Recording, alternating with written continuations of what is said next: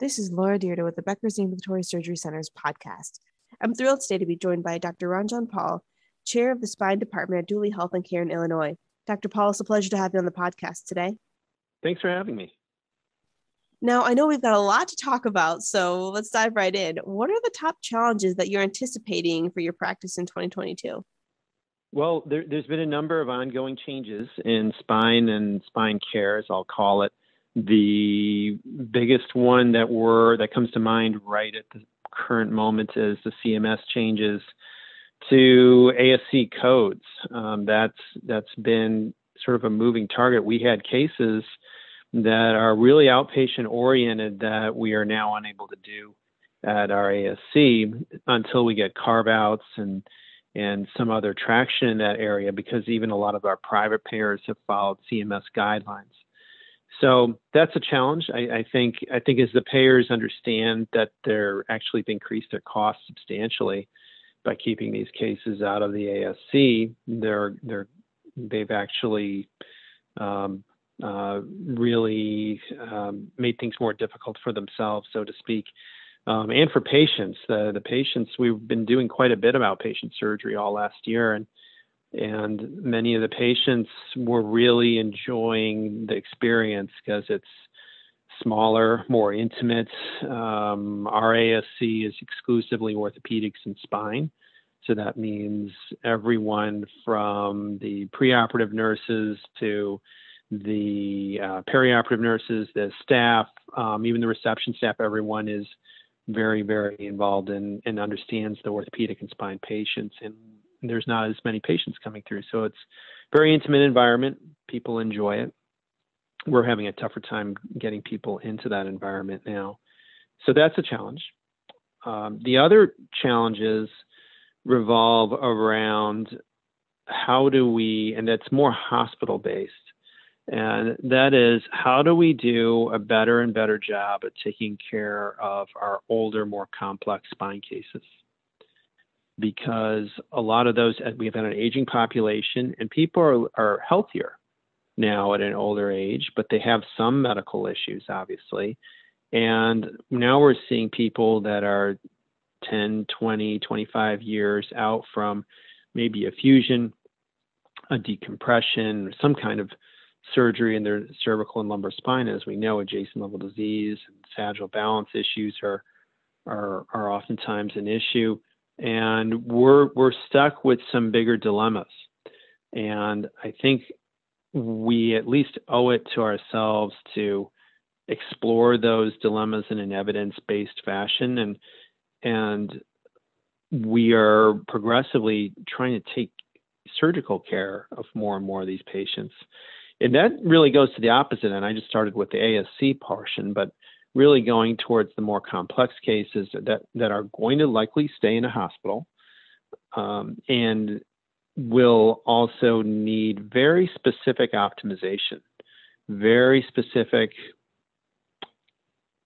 uh, protocols, algorithms, avenues to that have to be multidisciplinary. So that involves anesthesia, the hospitalists, uh, the patient's cardiologist, primary care, Um, uh, their rehab, um, so on and so forth. That whole continuum needs to be really, it does for all of spine, but when you get to these older complex cases, older patients with complex spine disease, that's that's a, a big challenge. So those are the two things that come to my mind with regards to the challenges that, that are first and foremost we're, we're dealing with right now. That's really interesting to hear, and both thinking about the difference between the A S C setting and the spine se- or the inpatient setting, two different sets of challenges, but both, it seems like, coming together and trying to figure out the best way to provide patient care. I'm wondering on the A S C side of things, you said, um, you know, ha- you're having more trouble this year getting, or this past year getting patients in through the surgery center than during the early days of the pandemic when everybody was heading out of the hospital and needing that extra space. What is kind of the roadblock there? Is it on the insurance side, or are there other factors that are making it challenging for you to bring cases into the surgery center? It, it's it's government related. It's, it's it has to do with regulations. So C M S took a number of codes that were originally allowable in the outpatient setting, particularly the multi-level codes. So, for example, it's difficult for us to do um, a two-level cervical, whereas we did those last year as an outpatient and have been for quite a long, even at the hospital, we do those as an outpatient, send them home the same day. Uh, two-level micro, this morning, I did a two-level microdiscectomy um, on a young patient. Total outpatient surgery, but I had to do it in the hospital be, this year as opposed to last year.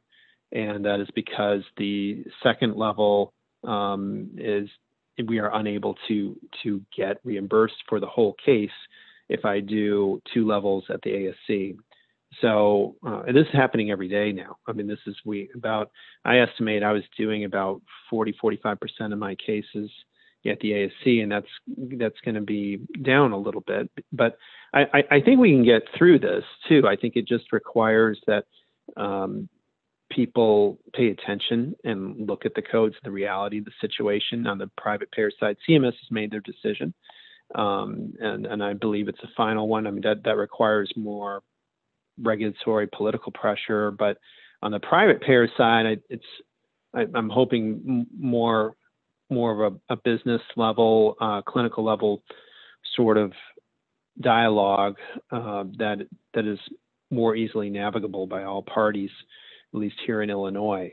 So um, I'm staying optimistic about it. I think we'll be back up to doing quite a bit in the outpatient center, but right now it's the, there's specific cases that were on the outpatient list, but because they're multi-level, um, those that we can no longer do those in the in, in our A S C setting.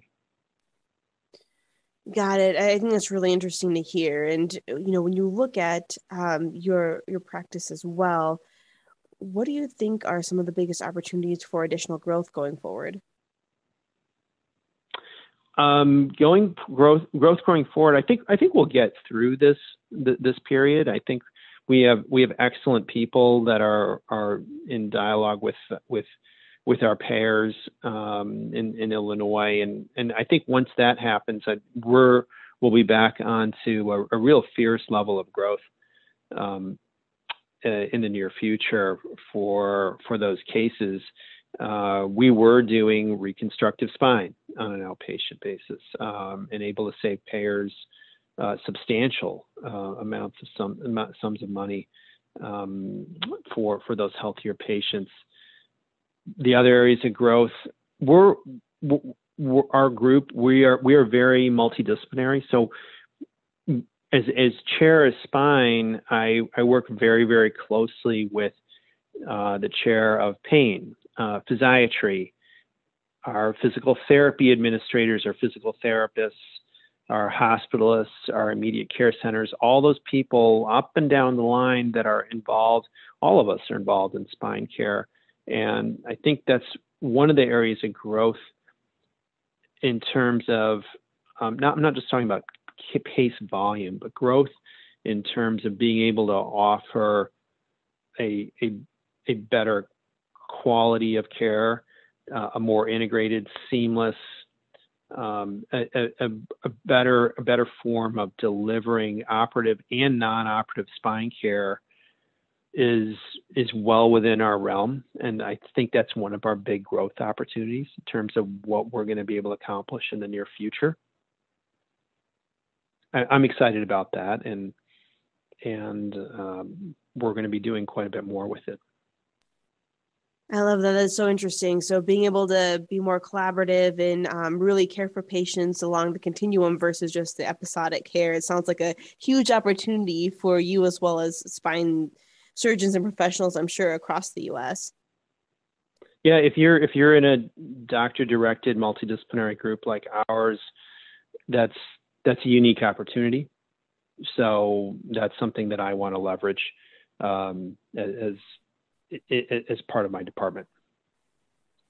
Fantastic. And while I have you on the line here, I also wanted to ask you about technologies and, and different innovations in spine care today. What are the most interesting devices, implants, platforms that you're really seeing that could make the biggest impact on spine going forward? First thing that comes to mind would be navigation. Uh, there's some remarkable developments that are occurring in navigation right now, and I think that's really going to be uh, that's very, going to be very, very helpful as we move forward, especially in the outpatient space, and also creates a lot more predictability. Just keeps that surgeon much more oriented in terms of the anatomy that they're dealing with on minimally invasive spine surgery, uh, understanding where where you are in space in terms of all the vital structures, and and lowering risk, improving, again, improving imp- predictability is, is going to be part of that. The other technology techn- technology that I believe is going to be very exciting, I've got two outstanding par- partners, Doctor Ashish Patel and Doctor Michael Contimica, that are doing a, a fair amount of endoscopic work in the outpatient arena. And they uh, are really offering some amazing alternatives to our patients. And I think that technology, especially when you dovetail it with navigation, uh, which is really a no-brainer. I know there's, I'm not the first one to mention putting those two things together, I guarantee you that. But those, those two modalities put together with some improvements in technology and the engineering, Um, not just the digital portion, but the mechanical, I think is going to be very exciting uh, in the next few years. I love that. I think, you know, the focus on minimally invasive procedures, making them more minimally invasive, or I guess less invasive overall. Um, and then the endoscopic spine in the A S C just is so interesting, um, and really seems like it's cutting edge um, from that perspective. You know, when you look at having these spine procedures coming into the surgery center, obviously each case is different and each payer is different, but do you see them being sustainably able to move into the A S C setting, especially given, um, you know, how much it, um, many resources go into spine cases and getting these done well and, and safely? Um, you know, do you, do you see more spine surgeries going into A S Cs? I do.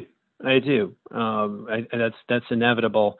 It, it's not just a cost sort of driver. I, I, I just think patients are going to be demanding that more and more. They're they they are entitled to, uh, I think, a a personal, uh, uh, more intimate level of care on, on a lot of levels, and you've, you've seen that in other other surgical subspecialties, and a lot of the, the hospitals do a really amazing job. They do an outstanding job of, of taking care of patients and offering them the a, just a, a huge armamentarium of, of interventions all in the same place that, that we can't do in an A S C.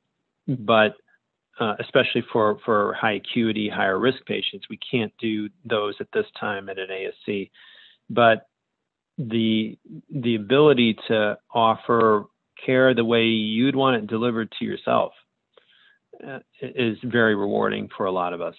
And that's been really exciting for, for a lot of the surgeons uh, in my department, is that we're able to now, we have so much control over the patient experience, and we can really make it seamless from start to end, from the perioperative, preoperative process up through follow-up, and and our nursing staff in the clinic is very close with our nursing staff in the pre and perioperative areas, and our pre-admission testing, and the anesthesiologists all work with the same group and along. It's a, it's it's very clear that the circles become very tight and very collaborative, um, and there's a level of collegiality there too that inevitably gives off uh, a, an air of comfort, and but also professionalism to the patient.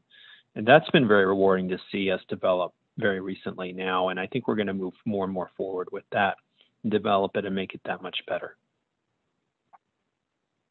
Got it. I, I think that's really interesting and innovative in its own right in terms of how healthcare delivery is changing. Now, I have one more question before we wrap up our discussion.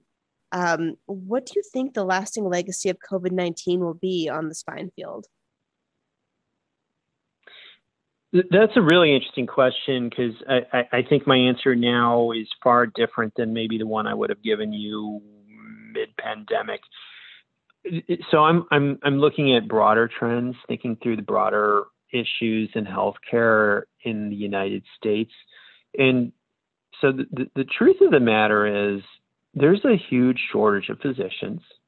You don't see it in the urban and suburban areas, but overall, nationally, there's a massive shortage of physicians. And then that shortage gets unbelie- unbelievably more apparent as you get further up the line of specialties to the more subspecialties, and certainly in spine. So you get out of the major metropolitan areas and, and trying to get some of these advanced spine techniques done in an A S C that we've been talking about Uh, during this interview, that becomes more and more difficult. There are places out there I know that do a remarkable job, but they're they, in in our more rural areas, and I'm aware of them, but they will be the first ones to tell you that they are rare. They're, they're very unique. So we get now flash, flash forward to the to pandemic. One of the things that came out of the pandemic was surgeons really learning to run clinics virtually.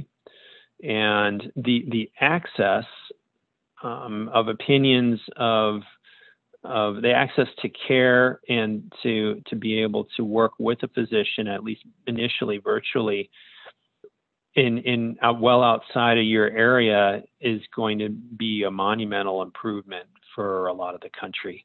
I think that's that's a huge step forward in, in terms of those televisits, making sure that those are available. That's going to increase the scale, but not just for spine. I'm, that's that's broadly for specialty care and primary care, for that matter, for most of the country. Uh, the other portion of this is the obvious one, and that is the, the the push into the A S Cs. We're realizing that hospitals are they are so important in in in taking care of acutely ill patients in complex ways like COVID and just in general, but we're beginning to understand more and more that may not be the best place, isn't the best place for elective surgery, where things are more predictable, uh, and it's those those needs and that mindset the, of going into an elective procedure versus somebody very, very sick needing a whole plethora of re- resources. That paradigm is very, very different. And that became very obvious with COVID. That was that was very that was staring us in the face every day.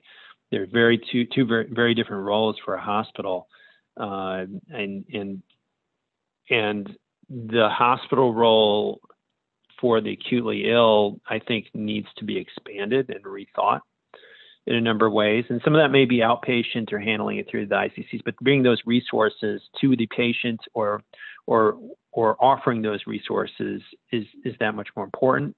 But for the elective surgery, for elective surgery and for elective procedures, elective care, and this goes well beyond spine, obviously, those those those are different venues. Those are different animals. They may not just be an A S C, but those need to be thought through very differently.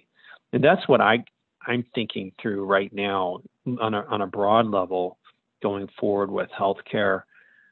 We need to really reexamine that uh, in, in those two very different areas.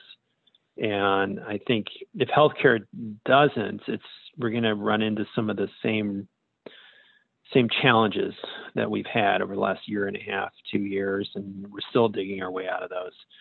I, I think they're, I, I, I think those are challenges that are, are ones that we can, we can meet. I think, I think we can, we can, we can work our way through those, but it's, it needs, needs some careful thought and, and some very open collaborative minds to do so. Doctor Paul, that's a, a great point to end on. I, I think, as you mentioned, just having a more coordinated, broader overall understanding and approach to healthcare seems like it would be so essential for really delivering the best care to patients possible and meeting your goal of value-based care. Absolutely. Absolutely. Thank you so much for joining us on the podcast today. I really appreciate you being here, and this has been a fantastic discussion. I look forward to connecting with you again soon. Yeah, thank you. Thanks so much for having me. Appreciate it.